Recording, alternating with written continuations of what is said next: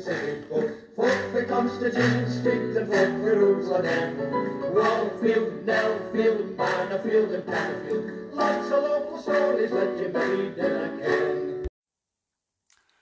Aye, I've like day it's me, Alan Smith, we puckly stories out uh, yesterday's paper actually for Friday, March 18th. So, um, I was still not feeling great yesterday when I come home, so I got up my bed and uh, nearly snoozed the whole night. So I woke up early day and I'll just do uh, Friday's paper the day and I'll do this paper later on maybe. So anyway, front page of yesterday's paper was a fear for jobs and services as DWP office facing axe. So Aberdeen's Department for Work and Pensions office looks doomed as a host of closures are planned in a reorganisation of premises.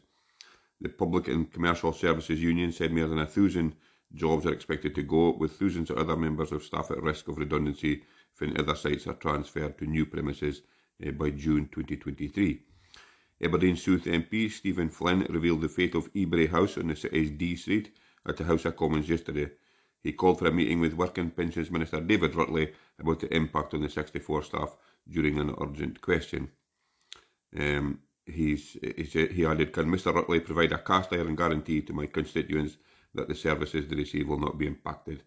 Um, Mr Rutley said closures would not impact on services, while a government spokesman later said, um, where possible, our colleagues in offices due to close are being offered opportunities to be redeployed to a nearby site or retrained in a new role in DWP or another government department. So, well, no good news for um, for that focus. It's probably just going to be a worse time to be uh, this hanging over you, and um, you know, hopefully we get uh, you know jobs that's not too far away, um, kind of similar as to fit their doing. But uh, yeah, couldn't have come at a worse time, I'd say.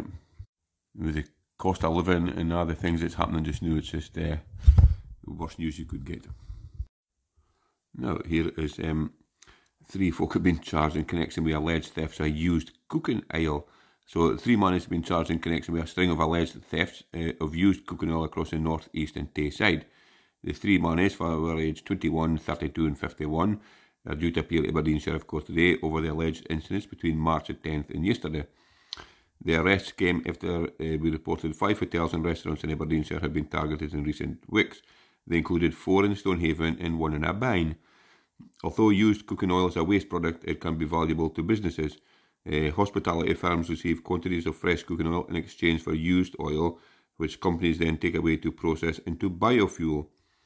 Uh, criminals are cashing in on the lucrative practice as they take advantage of diesel prices continuing to rocket. Uh, Police Constable Mike Urquhart said the North East Division is seeking an increase, is seeing an increase in um, used cooking oil theft for hotels, restaurants, and fast food outlets.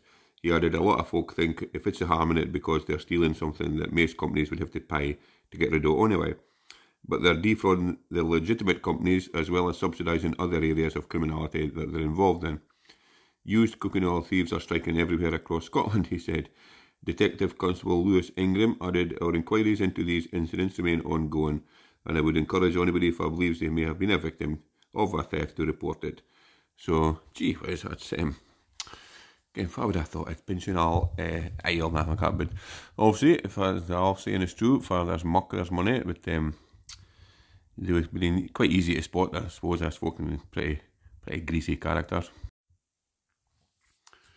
Now, here's a bit about um, some lotto winners and um, plant, helping to plant some trees up in uh, uh, Loch Ness. So, um, a group of green Greenfinger lottery winners uh, joined forces on the banks of Loch Ness to plant trees in a bid to support the restoration of the Caledonian forest. Aberdeenshire couples, Sheila and Duncan Davison and Fred and Leslie Higgins, joined winners from across the country to visit Trees for Life Eh, rewilding estate in Dundreggan. The couples played their part in reducing the impacts of climate change by planting trees in the regenerating forest. With a combined worth of more than £65 million, the National Lottery winners spent their day learning about the charity's work. The Davidsons for Alford, who are celebrating their decade anniversary after winning £4.5 million in a lucky dip ticket in February 2012, said it had been a no-brainer to get involved with the activity. They said, as big outdoor lovers, it was a no-brainer for us to get involved in supporting the project.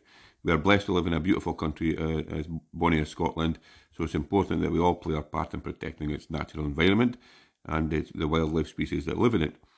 The Davisons were joined by the Higgins, originally for Laurencekirk, who scooped £58 million in the Euro Millions in July 2018. Um, also among the group were Jim and Pam Forbes from Tayport, who won uh, 655,000 on Millions in September 2017. So, 655,000. Crikey. Imagine turning up with that and being in peer relations. Well, well. Anyway, um, established in 1993, Trees for Life aims to help the regeneration of the Caledonian forest, which once covered a large area of the Scottish Highlands. So, anyway, well, you know, great on him for um, taking the time out to come up and get involved in that, and uh, you know, at least it had uh, something in common and something to speak about, I suppose. But um, hopefully, one of the trees they planted would be a money tree. I'm thinking. Now here is a uh, Spurtles at the ready as World Porridge Making Championships return. So porridge fanatics from around the world will gather in person once more in the Highland village of Carrbridge. The 29th World Porridge Making Championships are set to return to their full glory on October the 8th. Uh, over the last two years, organisers run a virtual event with folk competing from across the globe. It is hoped that this year some of those virtual contestants will make it to the Highland Village to take part. The in-person event will bring together 30 competitors to vie for the highly coveted title of World Porridge Making Champion and the Golden Spurtle Trophy. The award is presented to the contestant deemed to have made the best traditional porridge using just three ingredients oatmeal, water, and salt. Ooh, um, competitors can use pinhead, coarse, medium, or fine oatmeal, and entries are judged on appearance, texture, colour, and taste. Uh, for those wishing to bend the rules uh, on a traditional porridge, there is also an additional prize for the best specialty dish, where oatmeal can be combined with only other ingredients. Uh, Lisa Williams, the 2019 World Porridge Making Champion, and Speciality Champion Nick Bernard have both, com- both confirmed they will return to Carrbridge to defend their titles. Chef Neil Mugg, lecturer at Perth College uh, UHI, whose CV includes a resort pastry chef at Gleneagles, will head the judging panel. He will be joined by Colin Bussey, former executive chef at Gleneagles, and New Zealand born chef Kirsten Gilmore, owner of the Bothy Bakery in Grantown on Spey.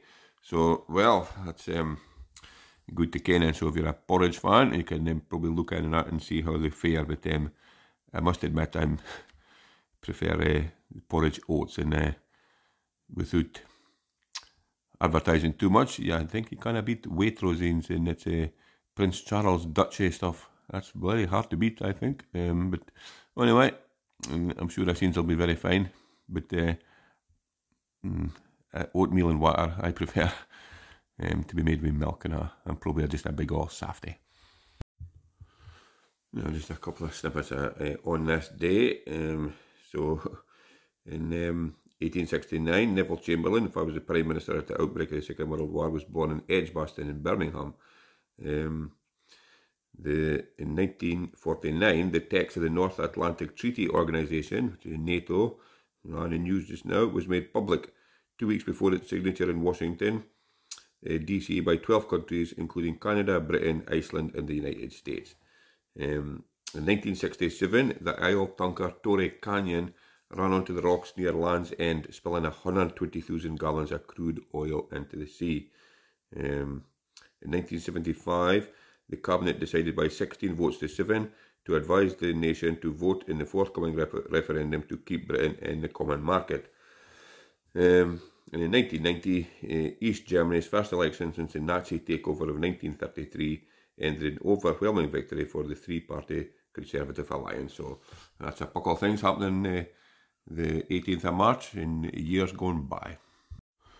Now, just to finish up with sports now, and um, need for a win might force the Dons to gamble on duo. So, Aberdeen manager Jim Goodwin insists the Dons need to get wins, could force him to throw Marley Watkins back into the action this weekend. Uh, Watkins is back in the squad after recovering from a foot injury suffered in the Boxing Day win against Dundee Toddy.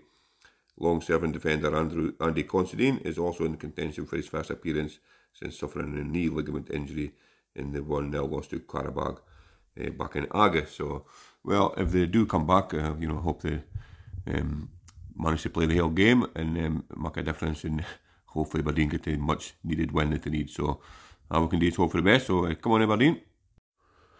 No, that's me done for the day now. There's a wee puckly stories out of yesterday's paper, and um, yesterday was near too bad a day, but it certainly looks um, quite fine this morning anyway. At this uh, early hour, it's a wee bit frosty, but it's very still and uh, peaceful, and I think it'll turn out to be a cracker of a day of the day.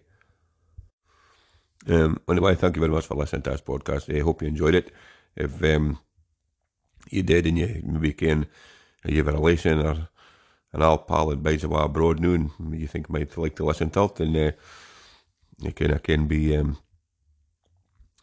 some of my wife's relations bide in Canada and we out to see them within, you know, half an hour, and they were um, back there, all Aberdeen twang like I'm fleeing out. So um, hopefully um, you maybe can you can somebody else be a bit like that and uh, maybe appreciate listening to a, a news for uh, Aberdeen noon again.